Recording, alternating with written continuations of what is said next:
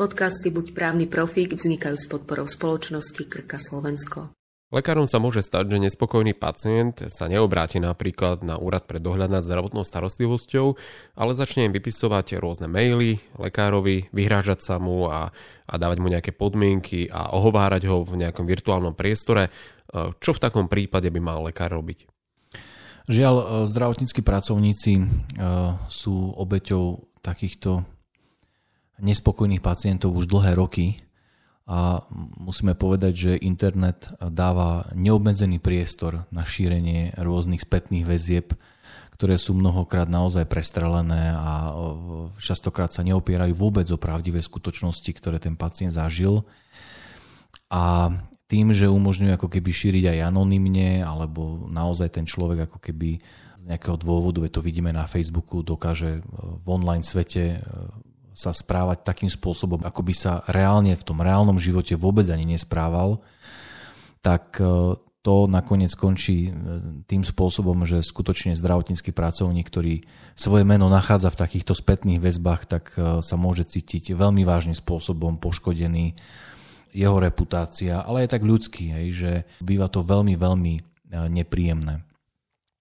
Ťažko sa s týmto bojuje, ako musíme si povedať, že zatiaľ stále, a to nielen lekári, ale aj v podstate iné osoby, ktoré sú nejakým spôsobom v rámci online priestoru šikanované, tak e, stále sa ťaha za kratší povraz, pretože to, čo už je raz povedané, tak e, sa veľmi ťažko berie naspäť. A to vidíme, dajme tomu aj v prípade, ak naozaj e, niekomu je ublížené na cti a dajme tomu ten človek zažaluje, teraz ani nemusíme hovoriť o zdravotníctve, ale zažaluje toho škodcu, ktorý šíril nejakú nepravdivú informáciu, ktorá poškodila povesť danej osoby.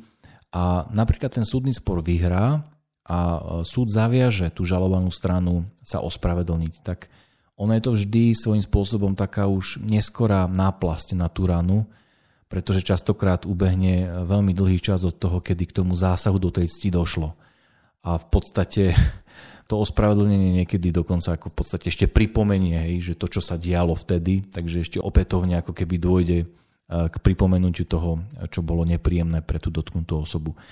Takže naozaj ten zdravotník je v tom takom postavení, že domôcť sa efektívne tej ochrany alebo nastolenia spravodlivého stavu v tom momente, ako on sa vidí, dajme tomu, na tej sociálnej sieti alebo keď mu tie maily napríklad prichádzajú do schránky, lebo aj to sa deje, tak tie nástroje nie sú také, ktoré by zabezpečovali okamžitú nápravu. To si treba uvedomiť. Ale môžem takisto povedať, že nie je zdravotnícky pracovník úplne bezmocný. A je možné, aby sa bránil.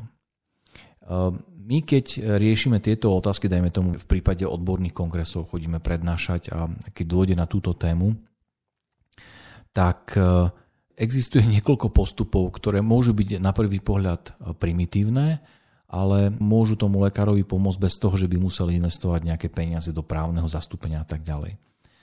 Prvá z vecí, ktorá mi napadá e, v situácii, kedy sa lekár nájde na nejakom portáli, čo ja viem, nejaký diskusný portál, hej, a on tam nachádza svoje meno rôznych v kontextoch, ktoré ani vôbec sa neudiali, a sú vymyslené a jednoducho ho poškodzujú, tak jedna z vecí napríklad je tá, že ako náhle sú tam uvedené jeho identifikačné údaje, to znamená, že nepochybne je jasné, že o akom lekárovi, o akom zdravotníckom pracovníkovi sa hovorí, tak sa dá povedať, že sa na tomto portáli spracúvajú jeho osobné údaje. A je určitá pravdepodobnosť, že pokiaľ on ako dotknutá osoba nesúhlasí s tým, aby sa jeho osobné údaje na tomto portáli spracovali, no tak e, môže to namietať. To znamená, že v takomto prípade trvá asi 5 minút, keď si nájde dole v popise toho webového portálu, že kto je prevádzkovateľ, aby mu napísal žiadosť, že žiadam vás, aby ste prestali spracovať moje osobné údaje na tomto portáli, aby ste ich vymazali, teda odmietam to, aby ďalej takéto spracovanie osobných údajov bolo realizované. To, že či to vyvolá tú reakciu na druhej strane, že okamžite dôjde k zmazaniu, to sa zaručiť nedá. Ale tým, že nariadenie EÚ o spracovaní osobných údajov, ako aj zákon o ochrane osobných údajov je pomerne prísny a hrozí vysokými sankciami, tak v niektorých prípadoch to naozaj môže byť veľmi rýchla ako keby náprava, hej, pretože byť ja prevádzkovateľ a nemať túto oblasť naozaj, že do puntíka vyriešenú, hej, že čo budem robiť v takomto prípade, keď takéto niečo nastane a že nemám vyriešené to, že aj tak môžem tie údaje tam nechať, lebo je to sporná vec, keď v niektorých prípadoch sa už aj úrad na ochranu osobných údajov vyjadroval, tak v takom prípade ja by som radšej volil, že by som to vymazal ako prevádzkovateľ. Takže to môže byť jedna úplne akože veľmi jednoduchá, rýchla, zdarma, hej, ten lekár, sestra to vie okamžite vyskú, minimálne vyskúšať. Ak dajme tomu ten prevádzkovateľ portálu nezareaguje, ani neodpovie, alebo teda odpovie, že to nevymaže, tak opäť nič nebráni tomu, aby dajme tomu, um, už keď by som chcel narobiť trošku neplechy takémuto prevádzkovateľovi portálu, aby dotknutý lekár, sestra požiadali daný portál, aby im oznámil, aby, aké všetky údaje o ňom spracúva. Opäť je to administratívna záťaž a týmto spôsobom pre toho prevádzkovateľa portálu a opäť týmto spôsobom e, je možné ako keby tak vytvárať ten tlak na toho prevádzkovateľa, že mne to nie je jedno ako lekárovi, ja s tým nesúhlasím, ja využívam svoje práva ako dotknuté osoby, ten prevádzkovateľ mi to musí poslať. A ak to nepošle včas, lebo tam je povinnosť vyhovieť do 30 dní takejto žiadosti tej dotknutej osoby, tak ja sa môžem stiažovať na úrad na ochranu osobných údajov a žiadať uloženie sankcie. Aj keď mi vyhovie sa môžem stiažovať, lebo ja môžem namietať úradu pre dohľad, že ja nesúhlasím s tým, na akom základe prevádzkovateľ portálu spracúva moje údaje, Spôsob spracúvania zasahuje neprimeraným spôsobom do môjho súkromia, do mojej cti, porušuje moje osobnostné práva a z toho dôvodu jednoducho som názoru, že takéto spracovanie týmto spôsobom osobných údajov je v rozpore s právnymi predpismi.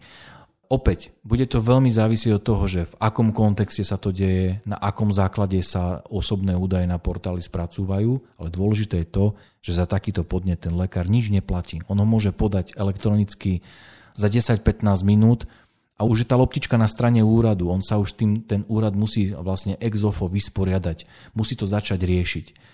Takže to je prvá z takých vecí, ktorá môže nejakým spôsobom aspoň niektoré tie situácie vyriešiť, vyselektovať. Keď sa lekár rozhodne oznámiť obťažovanie napríklad na policii, neporuší povinnú mlčanlivosť? Tak e, to je veľmi zaujímavá otázka. E, je to svojím spôsobom také, že vynulovanie, že sa vyresetujú veci, lebo naozaj, tak ako my máme dneska v zákone o poskytovateľoch zdravotnej starostlivosti nadefinovaný rozsah povinnej mlčanlivosti, tak e, je to nadefinované veľmi, veľmi striktne. Zákon totiž hovorí, že zdravotnícky pracovník je povinný zachovať mlčanlivosť o všetkom, o čom sa dozvedel v súvislosti s výkonom svojho povolania.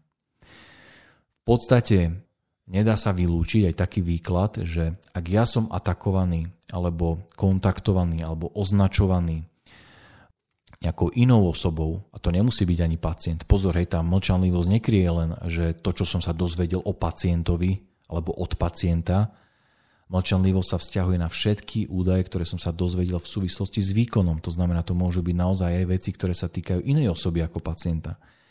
A na mieste je akože taká úvaha, že no ak teda ja oznámim, či keď to oznámim úradu na ochranu osobných údajov alebo polícii, to si môžeme povedať aj neskôr, neporušujem povinnú mlčanlivosť. A moja odpoveď je taká, že možno, že áno, na druhej strane však je otázka, že čo mi za to hrozí. A ten akože reálny dopad tej hrozby je ten, že porušenie mlčanlivosti je v zásade disciplinárnym deliktom, ktorý, ktorý hrozí len, len zdravotníkovi, ktorý je členom príslušnej zdravotníckej komory. To znamená, ak ja som lekár, ktorý som len registrovaný v komore, ale nie som člen, tak disciplinárna komisia SLK na mňa nemá žiaden dosah. To znamená v podstate, mne sa nemôže nič stať. Aj keby to bolo v tom zmysle, alebo by bolo vyhodnotené, že oznámením som porušil mlčanlivosť, tak v zásade nie je momentálne žiaden orgán, ktorý by ma za to postihol.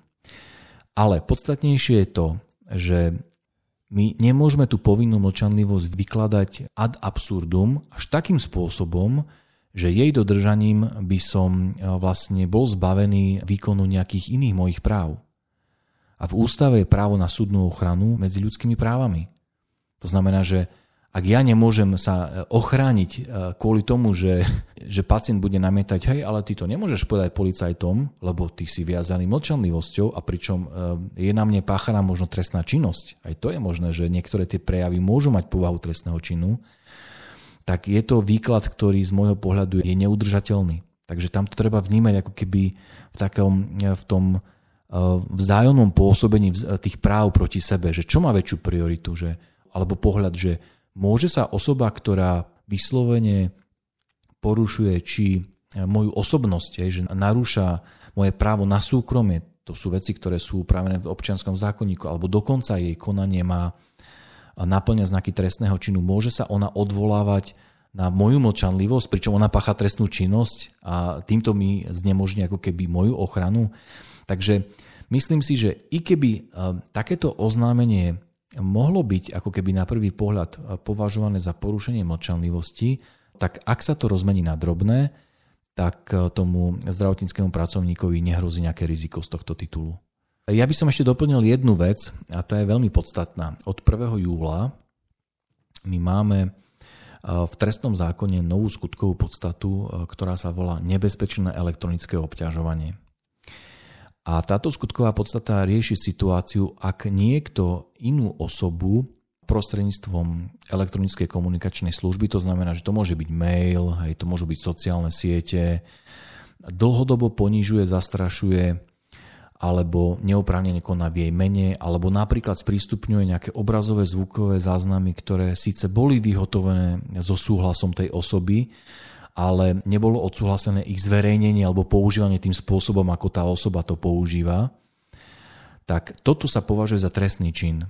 To znamená, že ak by napríklad lekár bol dlhodobo predmetom nejakej šikany na internete, na sociálnych sieťach, na Facebooku, alebo dajme tomu niekto ho bude opakovane atakovať prostredníctvom mailu, SMS-iek, vyhráža sa mu, ponižuje ho, alebo ho imituje. Hej, že rôzne tie spôsoby práve tej kyberšikany, tak toto sa považuje za trestný čin, za ktorý hrozí odňatie slobody až na 3 roky. Dokonca v prípade, ak je toto konanie namierené voči chránenej osobe, tak e, je tá skutková podstata 1 až 4 roky. No a čo je zaujímavé, ak je nejaká trestná činnosť páchaná na zdravotníkovi, pretože je zdravotník, hej, že v súvislosti s tým, že vlastne je zdravotníckým pracovníkom, tak v takomto prípade sa vlastne daná osoba, ten zdravotník, stáva chránenou osobou. Takže ak na mňa, na lekára, niekto kýda na internete, vymýšľa si s cieľom ma ponížiť, zastrašiť a tak ďalej. To je vlastne tým spôsobom, ako je popísané v trestnom zákone, v tom paragrafe 360b. Tak e, pokojne sa môže stať, že vlastne jeho konanie naplňa znaky trestného činu v skutkovej podstate nebezpečného elektronického obťažovania. A v takom prípade naozaj ja odporúčam lekárom, sestrám, nech sa obratia na políciu, nech to popíšu, nech im to odovzdajú a policia jednoducho v tomto musí konať. Musí jednoducho identifikovať danú osobu a znamená začať trestné konanie. Podcasty Buď právny profík vznikajú s podporou spoločnosti Krka Slovensko.